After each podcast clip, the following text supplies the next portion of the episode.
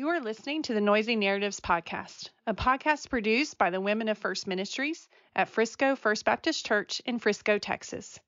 Here at Noisy Narratives, we like to cut through the noise of our stories and get to the heart of what really matters. We hope you are blessed by what we share. Thank you so much for listening. Isn't it amazing?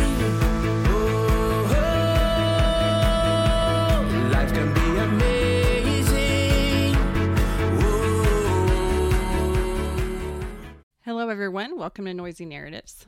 This is Debbie. I'm here with Christy today. Christy, hey there. Hello. Um, notice I'm not asking how you're doing.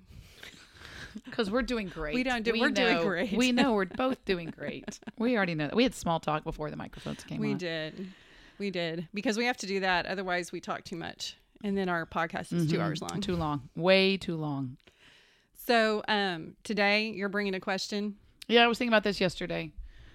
Because I needed to tackle a room in my I needed to tackle a room in my house that I had let build up.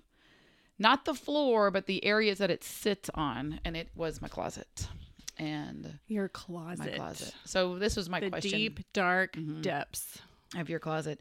This is what I was wondering. Do our closets show our personality? And And, you're not- here's the really the other question.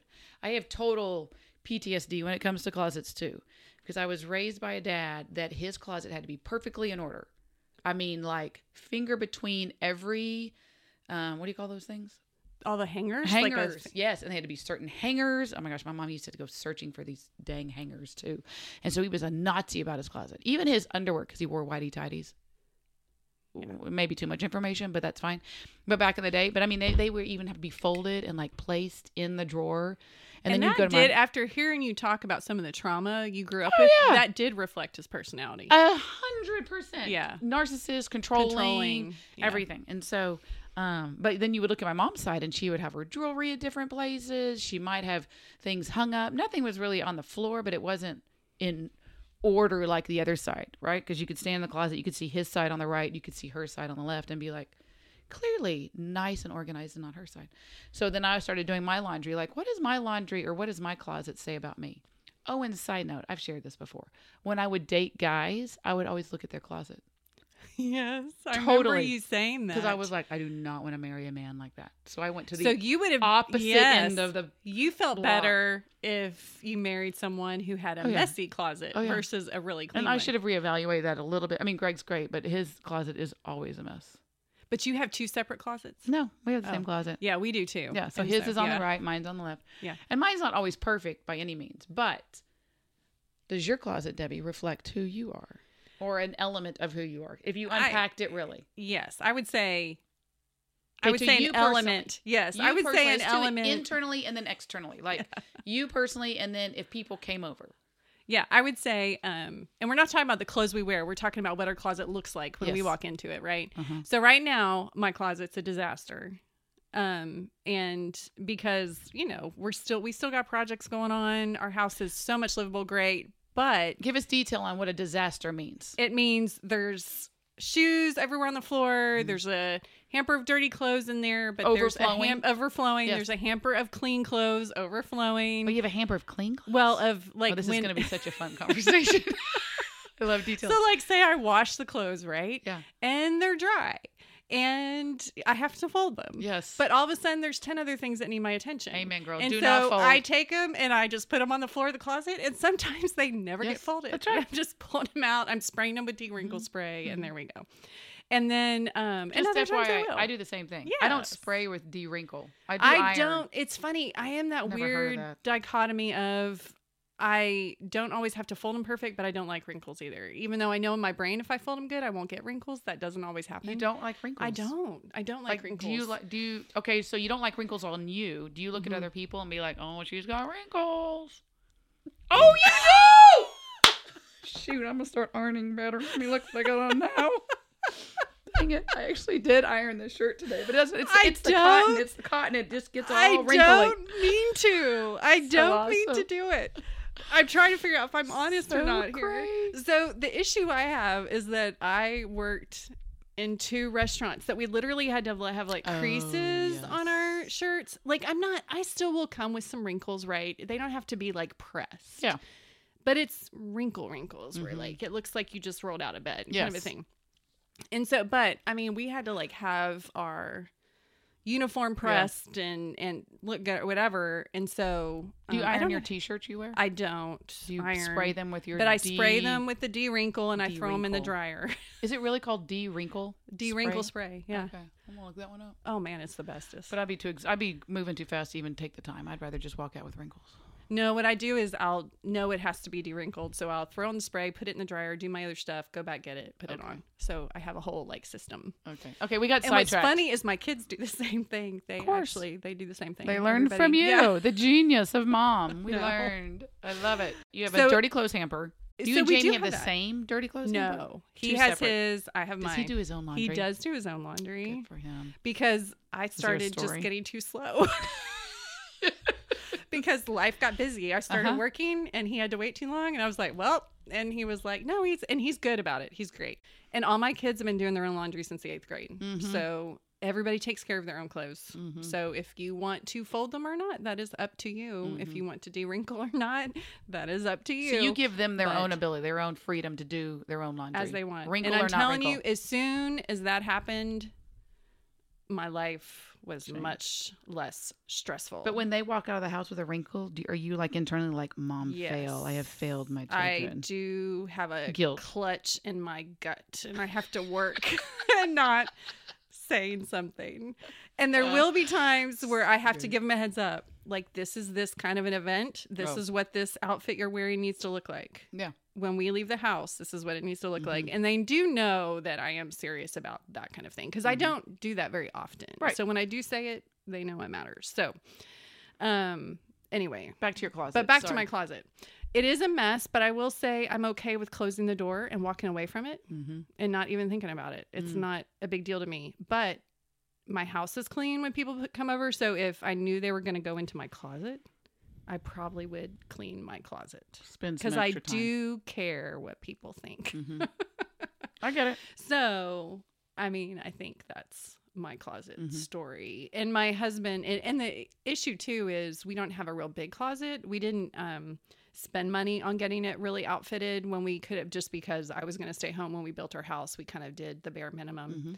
And so there is a lack of organizational tools in that closet. And that's our kind of another project we're going to tackle. But there is that issue too. You gonna hire somebody, or is Jamie gonna do it? No, we'll do it. We'll figure out how to put shelves in there and figure out how to. Easy. That should be light work for him. Yeah. Oh, big time. Mhm. So, at what point do you? So, you probably life is chaos for you at times, Yes, for sure. and so closet doesn't look perfect. nope. And then, at what point are you like, I need to like? What drives you to? That's funny. Yeah, to be like, okay, this is the time to make the change. Is it you have a breath in life? You need like it's too overwhelming Jamie that you're calls like, I have to. yes. Jamie calls it the tornado effect, the Debbie tornado effect. Because Okay. what happens is for me, and it happened to me even this weekend with our yard. I was telling you about this.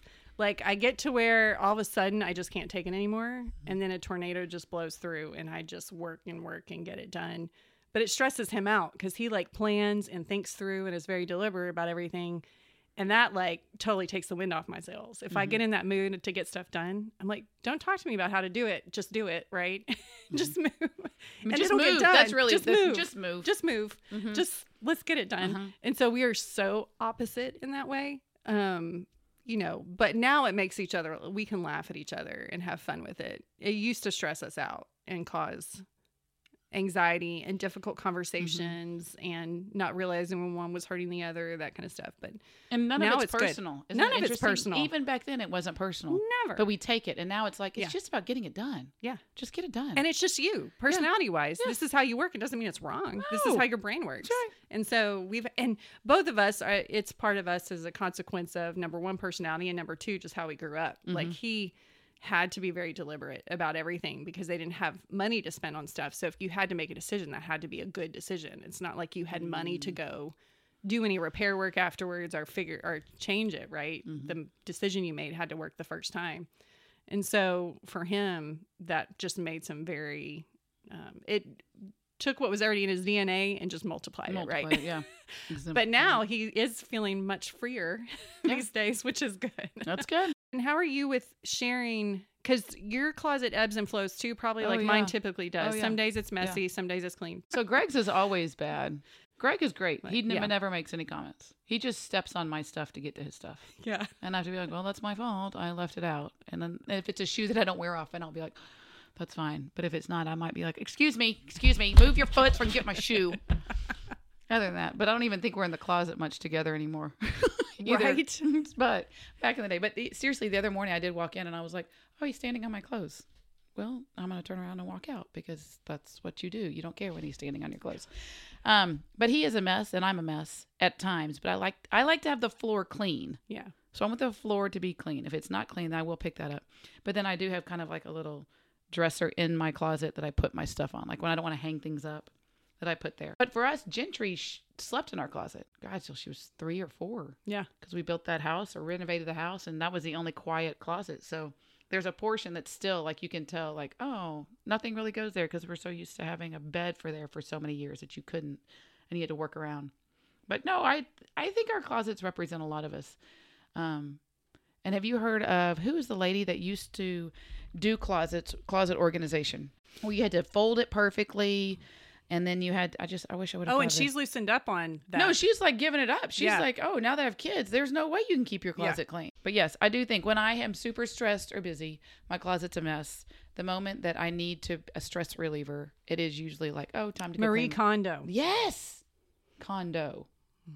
Marie Kondo's given up on tidying up. My house is messy. Yeah, Um, well, and it's funny because I do think the thing with the closet is it is something you can close the door on. Like Oh, yeah, you can close the door. I can close the door on it and not think about it and be okay like mentally, physically, emotionally, Yeah. and physically. Where some people probably can't do that, right? No. Like even if it's messy, you can't close the door and forget about it. No. Like it's going to bother you. hmm And so I do think there's a personality thing there, like Yeah, too, that is just that's true for me on a lot of levels with different things. But I feel like for me, that's how I kept my sanity working, having kids, it's by closing the closet door and not seeing on the many chaos. things. I'm not seeing the chaos, Oh, like just good. choosing, Yeah, saying I'll get to it when I can, but it's not the end of the world, Yeah. right? And just choosing to have that mindset and not worry about it. But Well, we talked about this too. Like, I don't think anybody's. I we've showed people our home before because we'll talk about renovating, and I'll show my closet. I don't even think twice about. Again, the whole house is clean because they're coming over, and they'll be like, "Oh," and I'll be like, "Oh, well, this is Gentry stuff," and they almost look bad for looking in my closet. They feel bad. They feel bad, and I'm like, "Go," I'm like, "I don't care. Look in the closet." Like. It's not a big deal, but you said if you knew people were coming over and they're going to look at your closet, you're going to clean the closet. I would clean it if I knew they were going in my closet. yeah, I don't think. Of course, if they, and I'm one of those too that if they end up going somewhere that's messy, I have to apologize. I'm so sorry. I didn't get a chance to clean. Oh. Yeah. like I don't know why, but I feel That's like I have to apologize. living. Is that what that is? That is because they're going to leave your house feeling better about their own home. Uh, that is that's great. I've heard that before, and I keep trying to it. run there, Uh-huh. and I just some No, for some go ahead, use still. the bathroom that the boys pee all over. It'll make you feel great about your bathroom. Your house probably looks so much better than our house. Go ahead, look anywhere you want to. I'll make you feel better about your house. I always loved it when You that will lady said that. I know that's great. You will feel really good. Yeah. yeah. If you looked in my closet right now, you'd feel really good Mm-hmm. about your own. That is absolutely true. That is mm-hmm. so true. Well, That's and First. Corinthians fourteen forty tells us how our closet should be organized. I bet you didn't know it was about your closet. I didn't know it was about my closet. it could Tell be. me. Tell But me. all things should be done decently and in order. And then it keeps on going, or it says before, for God is not a God of confusion, but of peace, as in all the churches of the saints. So God's closet is probably perfectly in order and I'm peaceful. sure it is. And I'm sure he only has like four outfits versus our You think he has millions outfits? that we have That we like, don't wear? That we don't wear. The three hundred dollars worth of clothes that women never wear is that the study that we saw? That we saw? so many, so Mhm. many. You wait real fast. You think God has three outfits? I was being funny. I have no idea. You Another talking about Jesus as a human? God's not human, so he doesn't have any outfits, right? But Jesus would. Mm-hmm. Jesus would have to change. Not anymore though. No, because it'd be clean. Okay, so who are we many things we've to? added. So many things. Yeah, we have Emily today. She's our graphic designer here at church Mm-hmm. and does our web website stuff. So we're excited to have her. Um, she is just a sweet behind the scenes person. Um, she makes all her stuff look pretty online and on our publications, and And she throws out a great um, thing at the very end of the podcast. she does. That is, so, some of y'all are heads are going to spin, and you're going to text us. It's going to be so great. I can't wait for y'all to hear it. to hear. So we were Well, because even after she said it, I was like, "What, Christy? Go back and look." And then I had to be like, "No, this is what I believe. Nope, I don't believe that."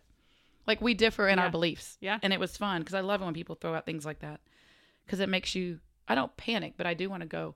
Let me go back and read the text again. How do I interpret that? And we ter- we interpret it. Diff- her and I interpret it differently. and people who have studied for decades interpret it differently. Absolutely, that's so great, and they can still sit and break bread together. You ha- you need to. You have to. Yes, It's so good. You have to. So hopefully y'all make it to the end. Yeah. Well, you're there's a cliffhanger, so you have to listen. You have to listen now. anyway, here is the interview with Emily, and hopefully we didn't just stress y'all out, and you guys are not running to go now organize your Don't closets. don't do it. Stay who you are. Be true to yourself. All right, y'all. Here's the interview. Hey, so we are here with Emily Hawkins, who works for a church. You want to introduce Emily and Christy? You've actually known Emily longer than I have. I have actually. That's true. So maybe I should throw the ball back in your court Throw and back in. say, I will tell you, I adore Emily.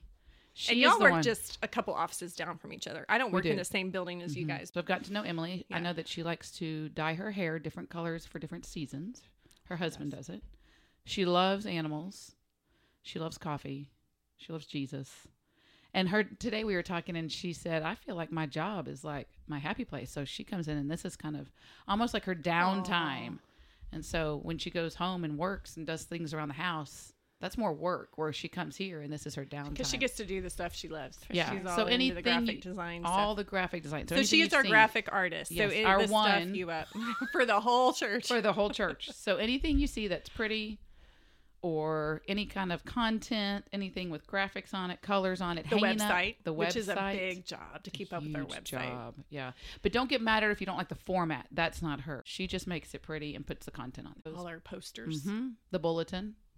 Yeah, Yeah. she does all the pretty things. So if you don't like it, don't tell her. But if you like it, you should That's text right. her or email her. So she's our graphic artist, and you've been here.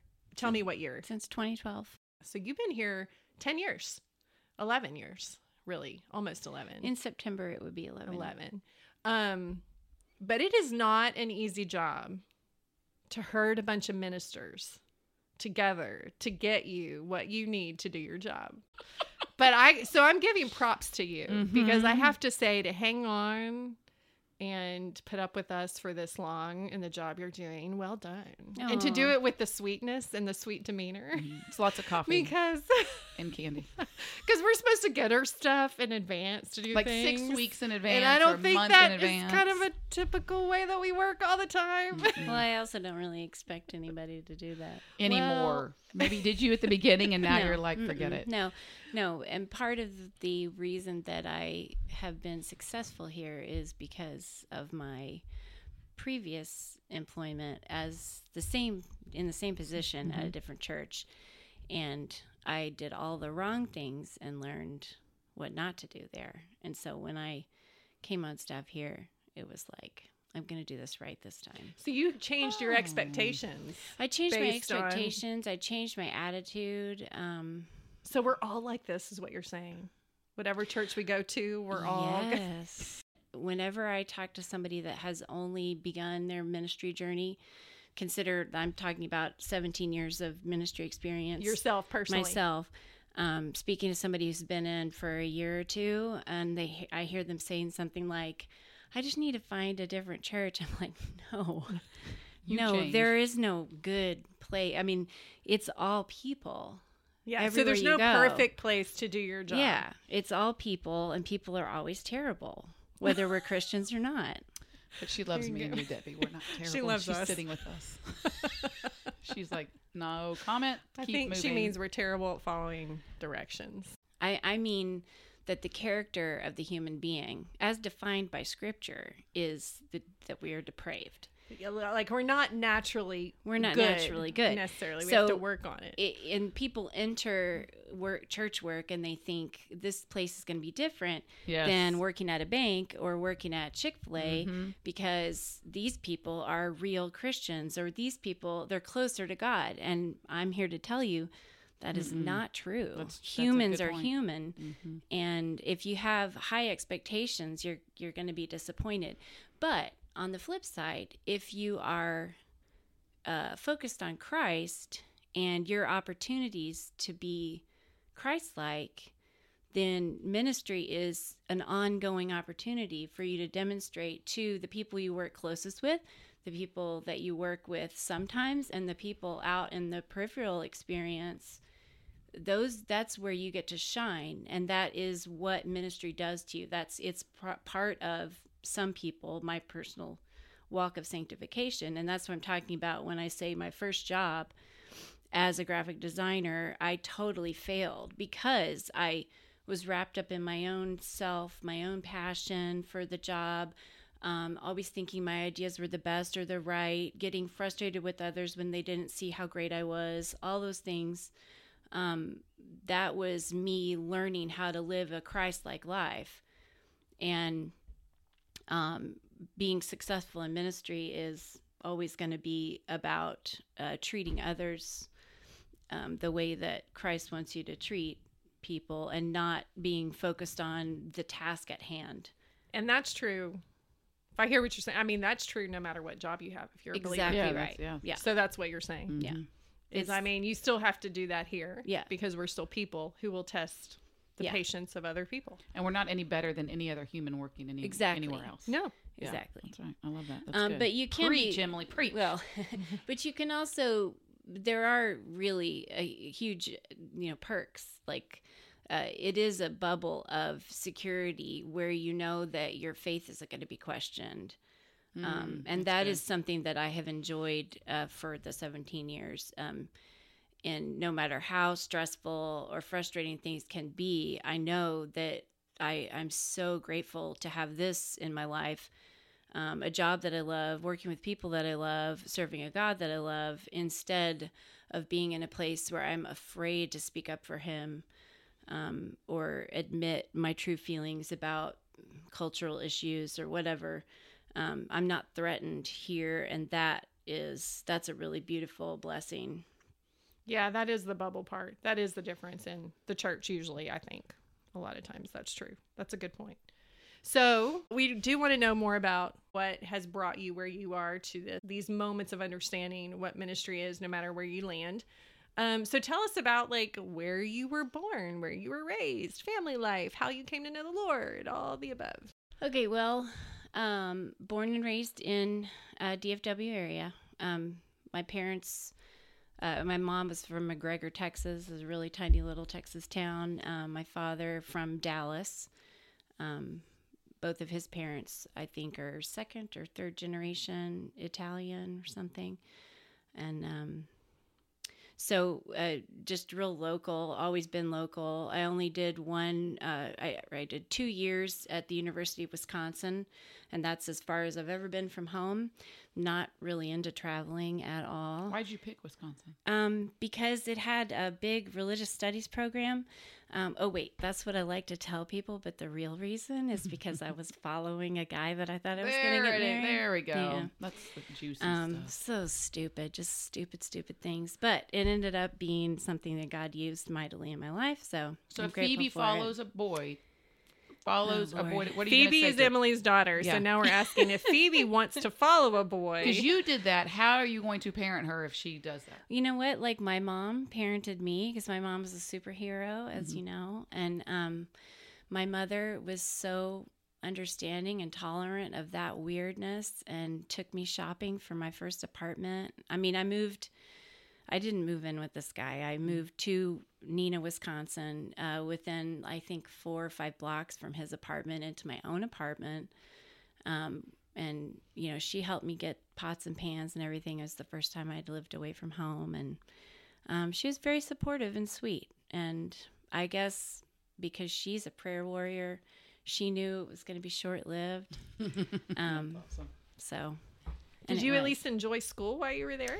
Yeah, it's where I had the most life changing experience. Um, I don't think it had anything to do with the fact that I was so far away from home, but it had, it was people, you know, the people involved specifically were the, the ones that, um, that God used. So, but I would go back and say, um, just for the record, that I mentioned my mom is a superhero. Um, my parents are are both wonderful. Uh, they're still married. I don't know how long, but fifty plus years or something. Um, and uh, I have a brother who's uh, four years younger than I am. I'm 44. Um, so uh, I was raised Southern Baptist. Uh, we went to Legacy Drive Baptist Church in Plano for my whole childhood. I was baptized by Pastor Gene Wilkes when I You know was they bought our old house in Plano. Did I tell the you? Wilkes. Yeah. No, no, I Yeah, didn't. They But, bought our house on Piedra. um that was a that was a good church to be in. And Mhm. um, my mom always demonstrated uh, serving and giving and all the things. She did all of the right moves. And i hated church and i hated christianity. Um, by the time i was in sixth grade i was so done with it. I mean, I went through the childhood understanding and the childlike faith desire to know God and then just abandoned it completely once I got into middle school because I was way, way more interested in being popular and being pretty and uh, having fun. And none of those things seemed to align with Christianity. I did not gel with my youth group at all. Um, I got into all kinds of trouble. And by the time I was uh, ready to go um, let's see, into college, um, I was hostile to Christianity. It, it became not just that I didn't care about it and didn't want to engage, that I was, I guess, 17, 18, and maybe even before then. Um, I, I was on the war path, ready to prove to everybody that Christianity was complete hogwash. And um, Did you and your mom have conflict, or your mom and dad have conflict over this? Well, it's funny that you mentioned my dad, um, because uh, despite my parents' successful marriage, I don't really know if my dad is a true believer or not. Um, question mark. So we'll just see. But um, yeah, I I didn't speak a lot about it about how I was feeling. My behaviors demonstrated it, um, but I didn't have fights with my mom. Uh, it was mostly just I'm cutting you off and I'm not going to communicate with you anymore about spiritual matters or eye rolling or changing of the things. subject. um, just kind of like, yeah, whatever, mom, thanks. You know, yeah, I'll pray, whatever.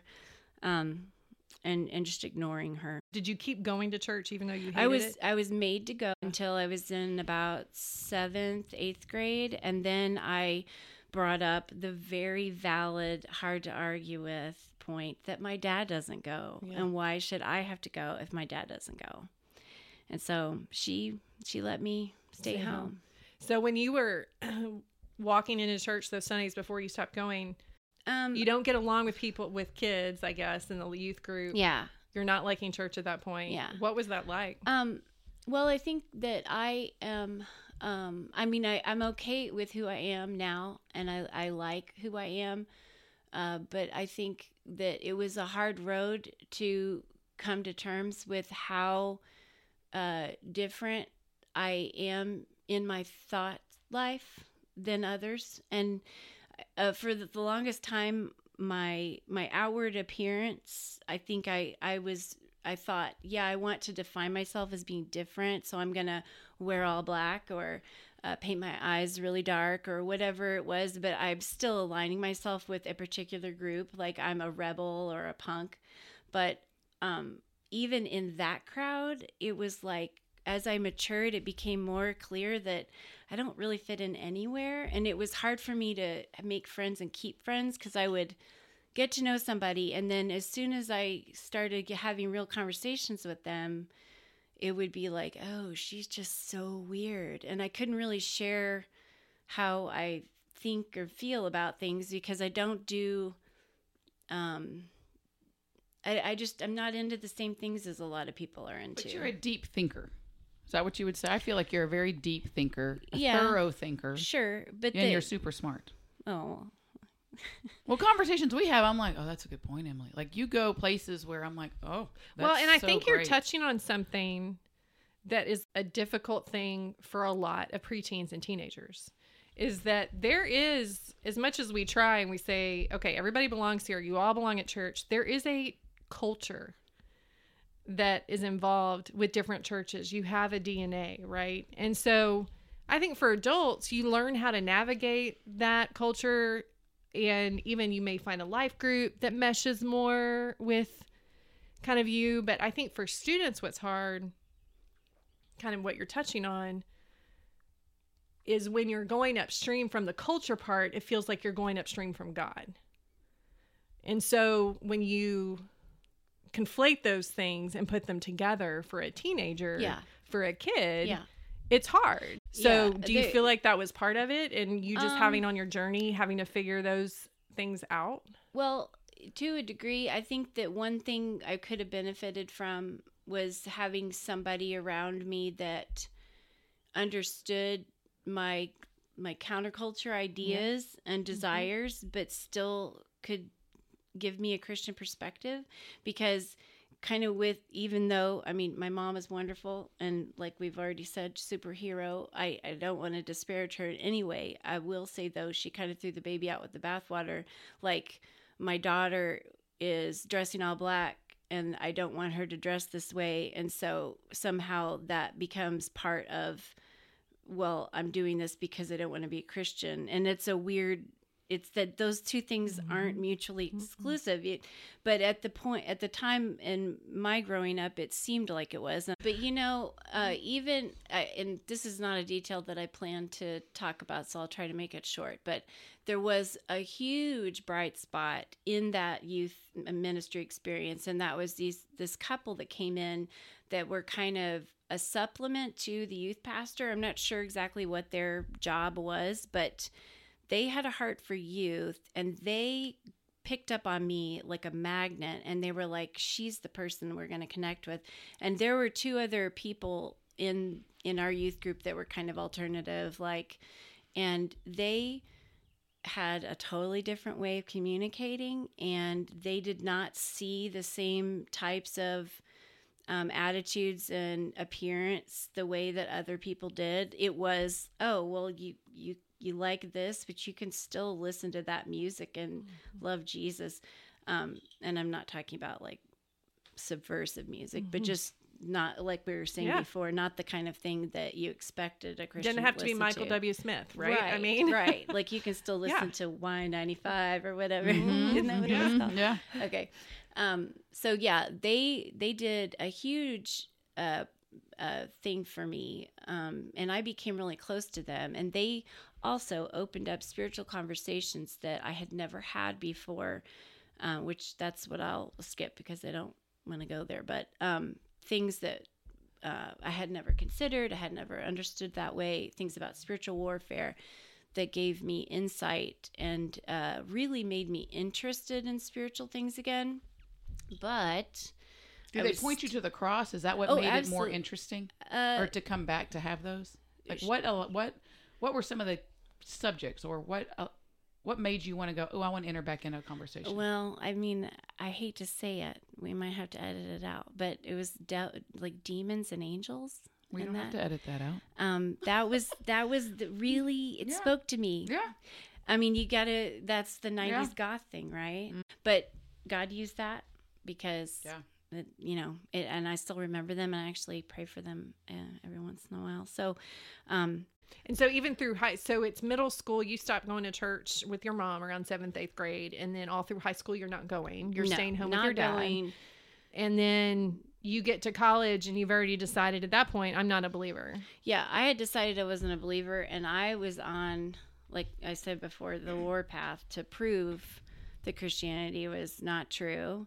What did that look like Um, for you? When you say warpath, what did that mean? Uh, well, I I was a when I went to college before I moved to Wisconsin, I was at UNT and I was a fine arts major, and I was going to be a super famous artist. And then when I moved to UW, um, I was a fine arts major, but I was also a religious studies major. And So you were going to learn for the purpose of Mhm. discounting, yes.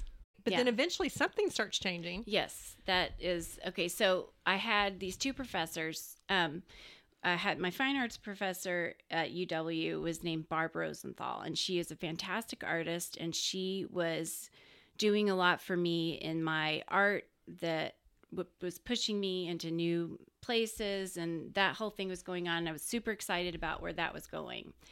Um, meanwhile, and I and I had a relationship with her where we would like go and have a meal at a restaurant together and stuff. So it was more than just in class. Like she was totally my real friend.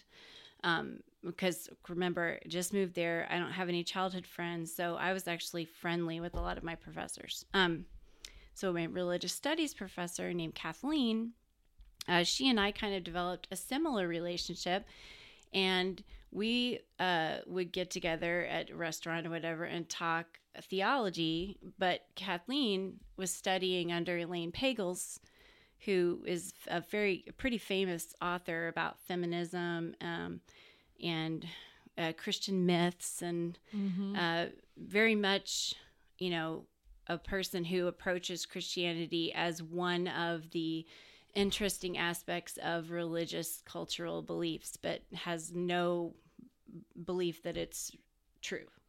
Just uh, the kind of, I mean, the way that scholarship views religion. And um, so I had these two women. Uh, both were extremely in- influential in my life.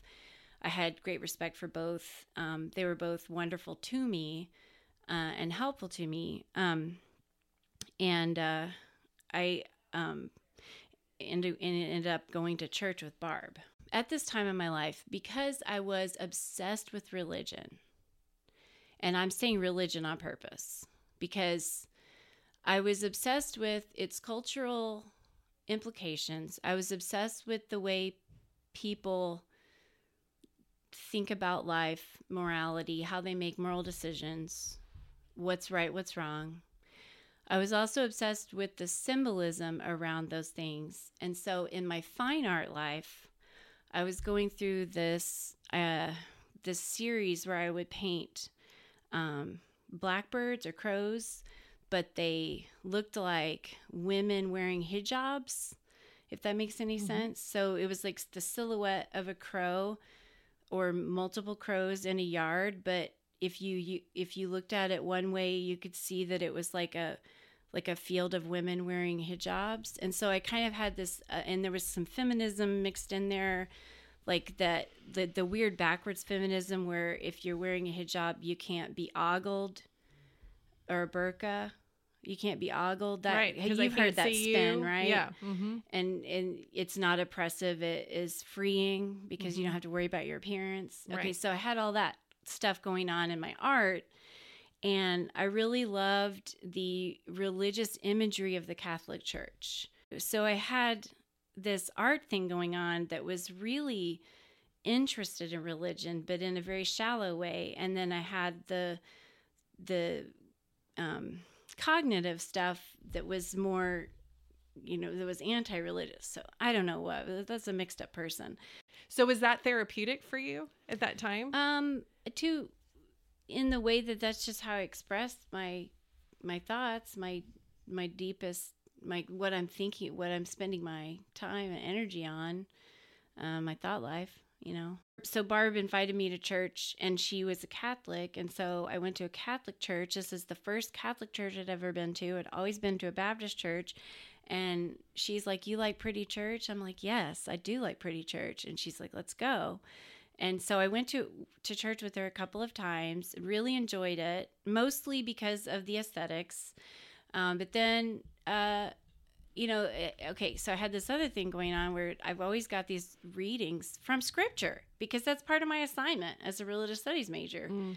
And I'm reading and reading, and you know what happens when you read the Bible? There's power in the There's word. power.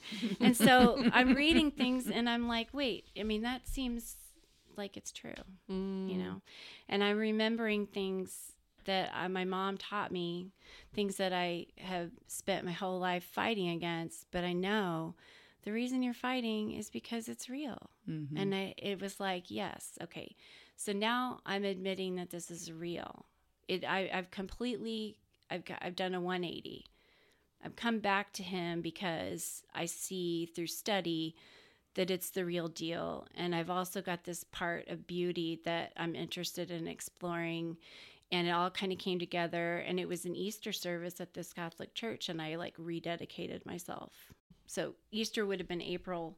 So I finished that year, that semester out, and then came back to Texas at like the end of May. Um, and planned to go back to UW when the next semester started and just be uh, in DFW for the summer. And I had also finally broken up with this guy. So we'd gone together for two years uh, when I was at UW. And I was like, one of the reasons I came home for the summer is because I was like, he is not the person for me. I only planned to be there for the summer. And my my friend Kara um, was like, "You're, you know, you need to get a job. You, you need to do something with yourself." Because I was kind of depressed and not sure what I was going to do with myself. And she told me just come to work at Half Price Books, and um, you know, my my manager will just give you a job right, you know, on the phone. Plus, she says there's a guy that is totally your type, and I'm like, okay, my type. Um, I was ready for my type again because this guy that I had dated in U- at UW was not my type. Was the opposite of my type. And so I went to, I think I met the manager at a bar um, with my friend, and she was like, Yeah, you can start Monday, you know, whatever. So I show up Monday, and the guy that my friend said um, was my type is actually more than my type. He's my current husband, but um, but I knew him from way way back um, in high school because he worked at a record store and he was the hottest guy at the record store and my friends and I would all go in a big group to go shop and go ask Johnny to help us with records. So now you're at Half Price Books working with, with this guy, with this guy you knew in I high swear school. I'd been crushing on since I was like 14. wow. Um, and so I was like, that's the guy. Like that, it's not just my type. That's like the guy that set my type. And then he's like, wanted to talk to me. Yeah. I'm like, oh, I don't even know. I, I I was so confused by it. I didn't understand why he would want to talk to me or have anything to do with me at all. But he was He's- giving you attention. You were like, "Why are you giving me attention?" Yes, he's so cool. Um, you gotta. I mean, he's okay. He had like the best punk clothes and the best punk hairs, like the magazine picture of the coolest, hottest punk guy that you can I love it. imagine. Did he have Doc Martens? He had creepers, which is even cooler than Doc Martens. I'm gonna Google that while you keep talking. Um, they're like platform docs or whatever. oh, I'm gonna look him up right now. Um, and so, yeah, he was giving me attention, and I'm like, all right, this is so weird, but yeah, I'll go out with you. And so we went out a couple of times, and oh, creepers. Mm-hmm. but I still really thought that he was just. I thought, well, I'm just the new one. Anyway, he kept inviting me to lunch, and one day when we were at lunch, he said something about, you know, Christianity, and I was like, "Are you a Christian?" And he was like, Yeah. I'm like, So wait, so you're this super cool guy that sings for a band locally and knows everything that there is to know about music and punk rock and you have such great taste in everything and movies and books and all this. But you believe in Jesus. Yeah. He's like, mm. Yeah, I believe in Jesus. I know I'm a sinner and I need to be saved. And I was like, I I do too. And I think that's so. He was like, Yeah, I think it's really real. In fact, he says, I, I just went to this church a couple of months ago with my friend, and they had really awesome music on Sunday morning. And of course, he um, had uh, connections with the music scene in Dallas. And so apparently, there were these jazz musicians. Uh, one of the guys, I think, is named Tom Braxton, uh, that used to play in Dallas that played at Covenant Church on Sunday morning. And so the Sunday morning lineup at Covenant Church was filled with these really talented musicians, singers and, you know, instrumental. And so he's like, and they had really great worship. Do you want to go to church? And I'm like, okay. And so we went. We went that, I mean, I think our conversation was like Thursday and we went Sunday morning together. And it was amazing that um, we were so welcomed at that church. Uh, as weird as we looked, I mean, we did not change a single thing about our appearance, and um, I, there was nobody else there like us, but we were welcomed with open arms. Uh, one one thing I remember that sticks out is that with the creepers thing, he had a pair of creepers that had like flames on the front. Mm. Um, and this lady walked by and she was like, "Oh, look at your devil stompers." Oh, that's Devil cute. stompers. Isn't that Cute. cute? And and I think that stuck with me because it felt so authentic and so friendly and such a s- sweet way to see us and not think what in the world are you Think the people best of doing you here? instead Yeah. of the worst of you. Yeah. Yeah. And so instantly we were like, yeah, that was awesome. Let's go back. And we started going to Covenant Church and started getting to know people and um, started having more and more spiritual conversations. We were super motivated. Uh, went to all the Wednesday night stuff, all the Bible studies, and we're just totally on fire for Jesus. Both of us got rebaptized. Uh, I had been baptized when I was in like I think fifth grade, fourth or fifth grade. He had been baptized, and he had a similar kind of journey that he went to a Baptist church as a young person and then left. Uh, but not, he never stopped believing. He just got busy with other things and was invested in um, music and, and becoming a musician. And so just didn't go to church. But so that, that we got baptized there and we ended up getting jobs there. So he started working for Covenant, mm, I don't know, like 2002 or something like that. Um, and I started there uh, a little ways after him. Um, we got married there, and uh, the pastor um, that we that married us, we still we still talk to and still see. You know, that's kind of my journey. I mean, I, I have a detail that's worth telling. Okay. Tell it. Okay. So I can't believe I forgot this because it's the one thing I thought that is what I'm going to tell about. Um, so when I was going through that time in college, coming back to the Lord, going to that Catholic church, when I rededicated uh, my life to Christ on that Easter service, I, for the first time, really was asking God, okay, I get it that you're real now, but what in the world do you want me to do? Like, what do you want me to do? And I really felt that he was like, You're going to do art for me. And I was like, Do art for you. Do art for you. What does that even mean? And for weeks and weeks, it was like, He's, he wants me to do art for him. I what what is Christian art? And I started, I was so far away. I uh, I started researching like Christian art and Christian artists, and of course you go through the stuff where you're like, okay, not no, not the Thomas Kinkade, no, Right. not not, not doing that. Like where where am I fitting? And then I found that that these people with the Catholic Church that do icon painting, uh, there are some places that they're really serious about it. And the people that do icon painting like fast for weeks and go through all these like kind of ritual practices to like I don't know what they're doing. Um, but it, it's I mean I'm not advocating it, but at the time I didn't really understand that that was the wrong road. It just seemed like maybe that's what he means. You know, I I'm going to be an icon painter. I guess that that's what he means.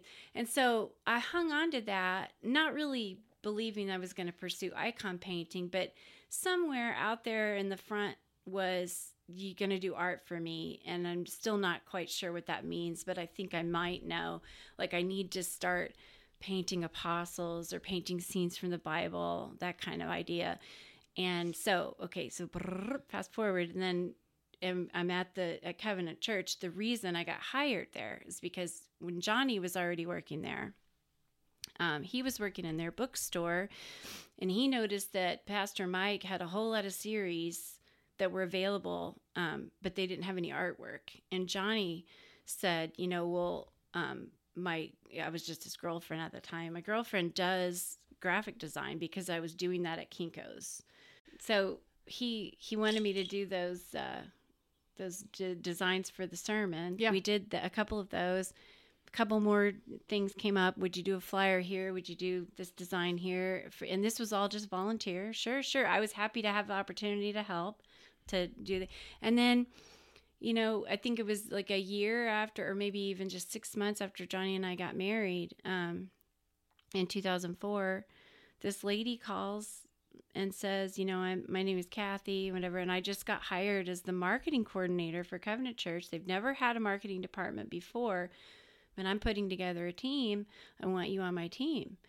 And I'm like, are you kidding me? Well, yeah, I want to be part of that team. And then, um, what the amazing thing is that she offered me a real salary, and that blew my mind because I, I, it, it, hadn't even occurred to me that I could do it as like a real like a real career.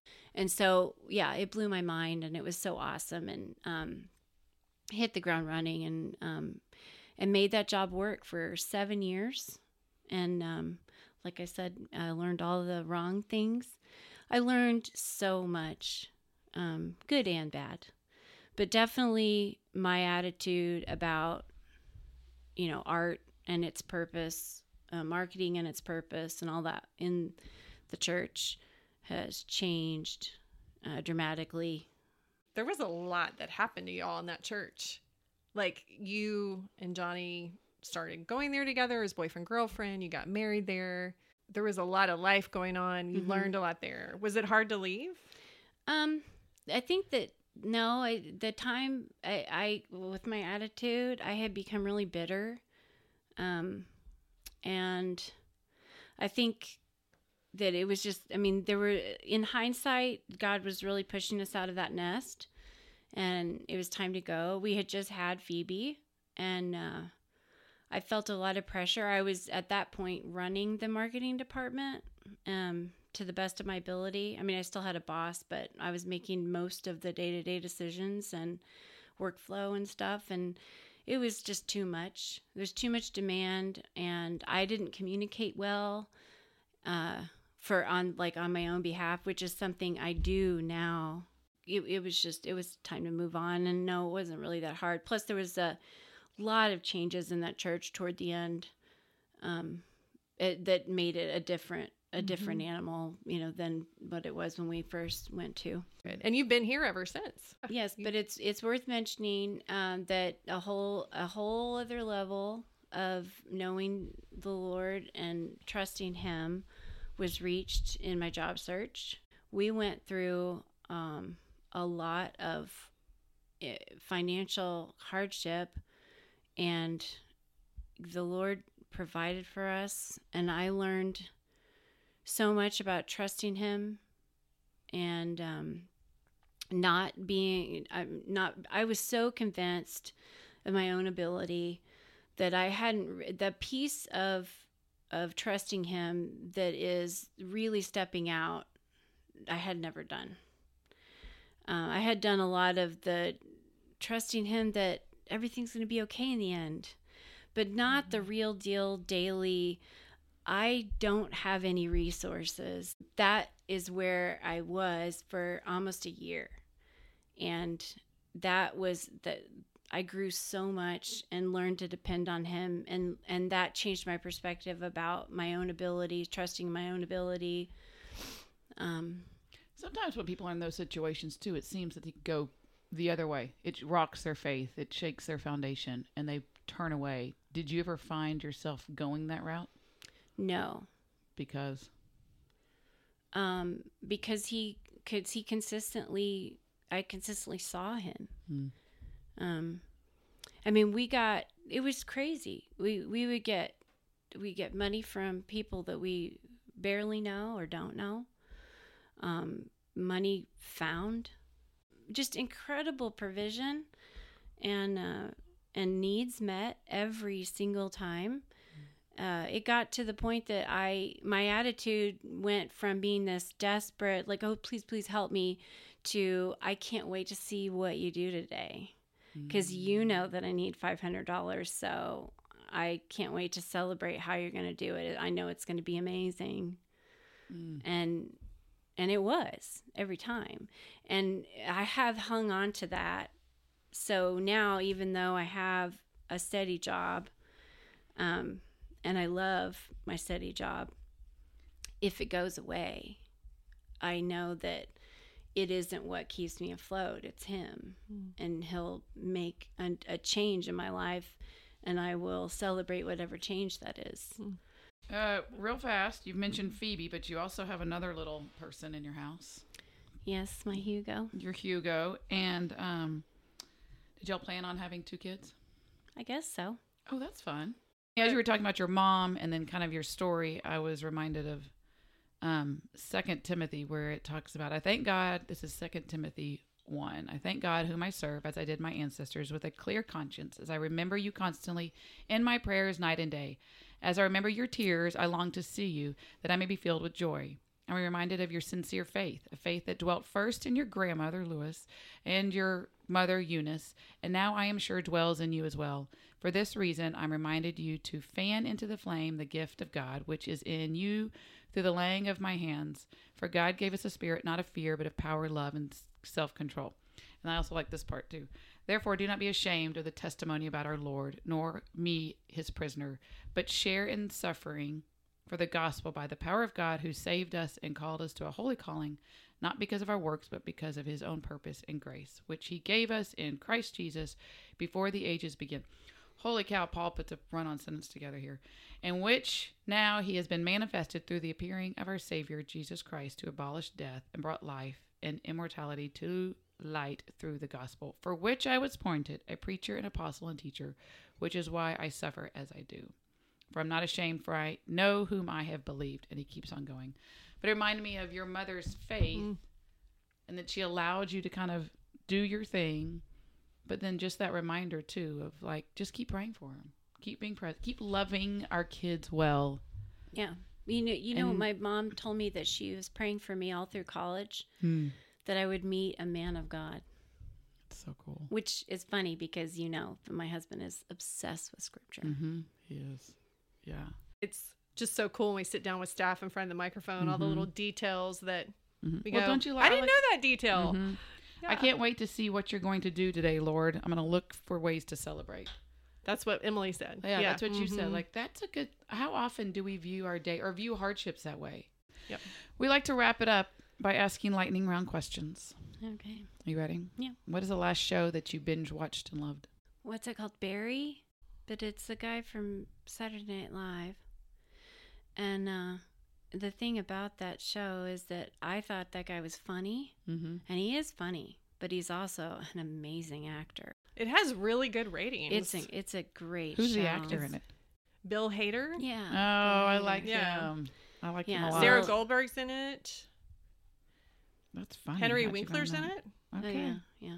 This is not a question that we normally ask, but share with us maybe your two podcasts that you like to listen to. Oh, no. Come on, they're so good. You don't want to? Sure. Okay. Or just um, one of the two. Maybe not both of them. Okay. Uh, I listen to. So Christy knows the answer to this question already. Like, I see her eyes can't- light I up. am- we're Light up. leaving soon, and so I'm going to put one of those on because I know all the kids will have their Okay. their devices, so I can put in my headphones and listen. Uh, one is called Canary Cry News Talk. Um, I, that would be highly recommended to any Christian who wants to listen to analysis of current events um, through a Christian lens. And, their podcasts are like two hours, though. That's what stopped me. It is a. Long like, haul, but I think it's worth it. I listen to almost every show and have listened probably since. I mean, they've been doing the show forever, but even before the show, they had a different show, and I listened to that one. So I've I've been a fan for years. Um, You don't have to share the other one if you don't want to. No, it's okay. I, Okay. The other one is called is called No Agenda, and it is um, not a Christian show, but it isn't uh, hostile to Christians. But it Mhm. is also alternative news analysis, um, really breaking apart things and what the and, and examining what the motivations are behind the way news is reported. Um, looking a little deeper, following the money, that kind of idea. Mm. What is something that people often get wrong about you? maybe that the how how uh, traditionally Baptist I think how oh, people don't realize, don't how realize- tradi- traditionally Baptist you think. Yeah, I mean, okay. and I mean in the Baptist cultural tradition. I I I love the I love the Baptist culture, and I think um, I I see a lot of value in it. Uh, just I mean, that's the way I was raised. But Yeah. I think because maybe my parents might not be exactly what you expect, people make assumptions. So many thoughts on Yes, that. We're so gonna fun. What is your biggest pet peeve? Oh, I don't know. People who judge a book by their cover. No, I don't think that bothers me. Um, Why doesn't it bother you? Uh, because I think everybody judges books by their cover. I mean, I do. Like, who doesn't? And i if you say that you don't, I'm like liar. I love it. True, true. So for you, it's more of an acceptance. Is it? That's part of just being human. Yeah. Here is like you're. We're all gonna Yeah. judge. yeah, like like I said, I low like expectations. Yeah. I think that's a very honest way to look at that. Do you have pet peeves with anything? People, driving. Cooking, nothing nothing things really around the comes to mind. I don't know. I'm sure that if you ask my kids, they would probably be able to answer you. Maybe that leaving towel, leaving wet towels on the floor. That Mm. But nothing that big. Nothing. Okay. really. The noisy narrative is about cutting through the noise and getting to the heart of the matter. What is your narrative right now? Fill in the blank. Blank narrative. What season are you in? Hmm. Um, perseverance. Perseverance. I think. Okay. Um, uh, approaching every day with the attitude that I am going to live out the story God has written for me, and I'm going to live it with a happy, joyful attitude.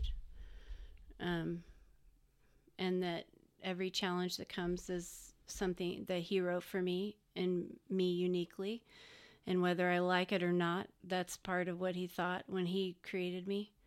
So there must be something about it that's worth, right?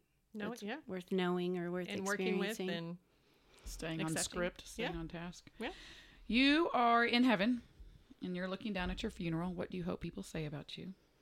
You can't say good and faithful Well, servant. I don't think I'd be in heaven. I think I'd be in the new heaven and the new earth, maybe, or I don't know. Um, what was it? Sorry, Miss what do people want to say? Well, what I do want you to want ask to questions regarding your comment, but let's just keep Yeah. moving through. Me too. What um what would people say about you at your funeral? I don't know. She drew a good picture. She was an amazing artist. Yeah. Okay, well then those things, I guess. She was a great Well, can- conversationalist. She had she's very humble. She's very humble. She's very humble. Yeah. Okay, that's all I got. No, back to the thing. I think that when you um, when you die, uh, you go straight to the judgment day. I think time is suspended so that when you're on Earth, you're experiencing the timeline, but outside of time, then it's just It's that idea that we don't realize we're sleeping, we're waiting, and all of a sudden we just wake up and it's Judgment Day. yeah. Yeah. You're There's gonna a school of thought for that Yeah. for sure. Yeah, that's right. Yeah. Yeah. So I don't. So do you even believe like we're thinker. leaving in a church age now and you believe in like that kind of mentality and the tribulation and all that, but then once you are removed from this at any point during that timeline, you go directly to Mhm, the new. yeah, yeah. yeah. So there's Yeah, no not timeline there's- though, like the millennium and then the new heaven and new Well, earth based that off is- of no, Revelation. that is timeline because he's that's part of what he has established as timeline. What I'm talking about is being taken out of the timeline okay.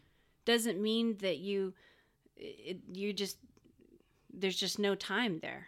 You're not mm. experiencing anything else Yeah. in between taking out the timeline and judgment. Yeah, You as a person. right. Yeah. That's way high thinking. I'm gonna have to process that for a long time. I love the fact that Emily was free just to throw that out there. That's awesome. I'm saying she's got some good thoughts on things. yeah, I think for that's sure. awesome. and yeah. exposes us to different thoughts. Yeah. Yeah, yeah, yeah. Yep. All right. Okay. well, Well, af- after that little rabbit trail, Good, good job, Emily. That's Way to close up the lightning round questions. Way to throw it back at us. That was good. That was good. We appreciate it. yeah, I love that. We we love that on here. So, um, okay, well that's it from Noisy Narratives. Um, until next week, everybody. This is Noisy Narratives out. Bye. Life can be amazing.